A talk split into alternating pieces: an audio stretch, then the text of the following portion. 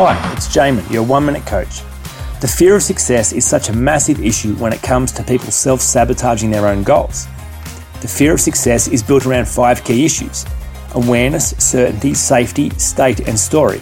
Because the concept of the fear of success is counterintuitive, many people would not even believe that it is a thing. Yet, surprisingly, the fear of success is often a bigger hindrance than the fear of failure.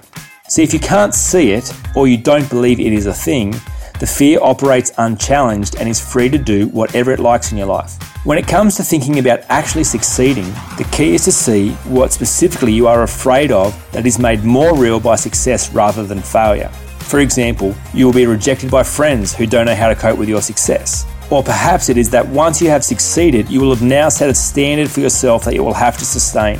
Awareness is 90% of the issue. Turn the lights on and have a look at exactly what you are dealing with. For more information, go to oneminutecoach.com.au.